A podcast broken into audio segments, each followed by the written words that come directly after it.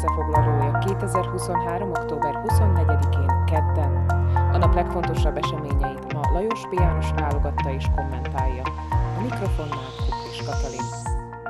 A lényeg a minőségi tájékoztatásból, a Kaufland pedig a jó árakból nem enged. A lényeg támogatója a Kaufland. Rövid ellenkezés után kedden meghátrált az SNS, és a teljes alkalmatlansága miatt elutasított Rudolf Huliak helyett Tomás Tarabát jelölte a környezetvédelmi miniszteri posztra. A párt döntését borítékolni lehetett, hiszen egyre fogyott a mozgástere, pedig mindent megpróbáltak Huliak érdekében, aláírást gyűjtöttek, tiltakozó nagygyűlést szerveztek az elnöki palota elé, de feltehetően már múlt héten világos volt számukra, hogy új jelöltet kell találniuk. Amellett, hogy védhetetlen lépés egy természetvédőt akasztással fenyegető, a globális felmelegedést elbagatelizáló jelölt kinevezését kérni a Környezetvédelmi Minisztérium élére, az SNS-t az idő is szorította. Robert Fico ugyanis már több mint egy hete kijelentette, hogy csütörtökön miniszterelnökként akar Brüsszelbe utazni, vagyis megüzente az SNS-nek, hogy keddig van idejük. Ezt Danko sem engedhette el csak úgy a füle mellett, és ugyan hétfőn még eljátszotta, hogy az SNS-szel nem lehet csak úgy feltörölni a padlót, Huliákot már pedig megvédik, de ma már feltette a kezét. Persze Tomás Taraba jelölését sem lehet a környezetvédők győzelmének tekinteni az SNS és általában az alakuló kormánykoalíciós bunkósága felett, annyival jobb csak Huliáknál, hogy talán tud késsel villával enni, de a kotlebás félfasiszta múltja nem tűnik el. A művésztársadalom fellélegzett, amikor Taraba bejelentette, hogy nem érdekli őt a kulturális tárca, de most a környezetvédők kapják a nyakukba. A művészek sem dőlhetnek azonban nyugodtan hátra, ők Taraba helyett megkapják az álhírterjesztő Mártina Simkovicsovát, aki szintén csak egy hajszállal jobb Tarabánál de valószínűleg aggódva várja a szerdát minden minisztérium és a hozzájuk tartozó intézmények alkalmazottainak többsége. Nem valószínű, hogy a Védelmi Minisztériumban sokan örülnének Robert Kalinyáknak, a Belügyminisztériumban Matus Sutai Estóknak, vagy a Külügyminisztériumban Juraj Blanárnak. Annyit azonban mindenképpen elért Danko Huliakka és a többi szalonképtelen miniszterjelöltjével, hogy a Smer és a Hlas jelöltjeire már csak legyintünk.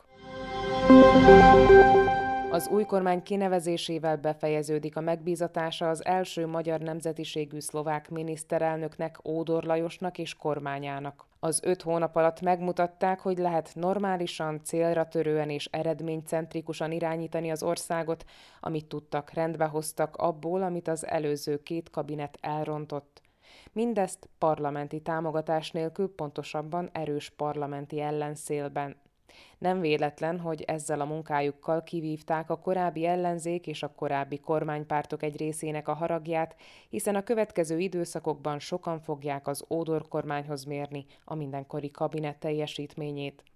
Ódor egyik feladatának a külföldön élő tehetséges fiatalok hazahívását tekintette, most azt kellene elérni, hogy ő is találjon magának perspektív munkát Szlovákiában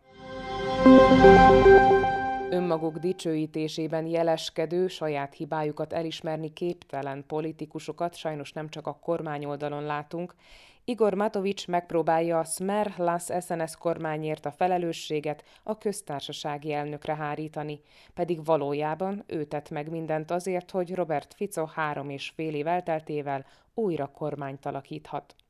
Matovics szerint Csaputová belement Robert Fico játékába, és a Huliak jelölése miatti botrány farvizén csendben kinevezi Robert Kalinyákot a védelmi miniszteri posztra. Lehet, hogy az államfő lehetett volna keményebb, de ilyen alapon azt is követelhetnénk Csaputovától, hogy ne nevezze ki Robert Ficot kormányfővé de ezt a játékot demokráciának hívják, és a Smerre csak nem 25%-nyi választópolgár szavazott, amit Fico leginkább Igor Matovicsnak köszönhet. Szlovákiában is megpróbálta a magyar kormány újraértelmezni 1956 üzenetét. A Dunaszerdahelyi megemlékezésen az illetékes államtitkár tolmácsolta Orbán Viktor üzenetét. Először azért hibáztatta a nyugatot, mert nem nyújtott támogatást a túlerőben lévő oroszok ellen küzdő magyar csapatoknak, ez volt 1956-ban, majd pedig azért, mert támogatja a túlerőben lévő oroszok ellen küzdő ukrán csapatokat, ekkor már 2023-ban járunk és a végén még feltette az ire a pontot azzal, hogy megüzente az alakuló Fico kabinetnek, hogy a magyar kormány szövetségesként kezeli olyan partnerként, akivel együtt gondolkodhatnak és dolgozhatnak. Lajos P. Szerint ez volt a lényeg október 24-én kedden, hírösszefoglalónkat minden hétköznap este meghallgathatják ugyanitt. Podcastjainkat pedig keressék a Paraméteren, illetve a Spotify, az Apple Podcasts, a Google Podcasts vagy a Podbean platformjain.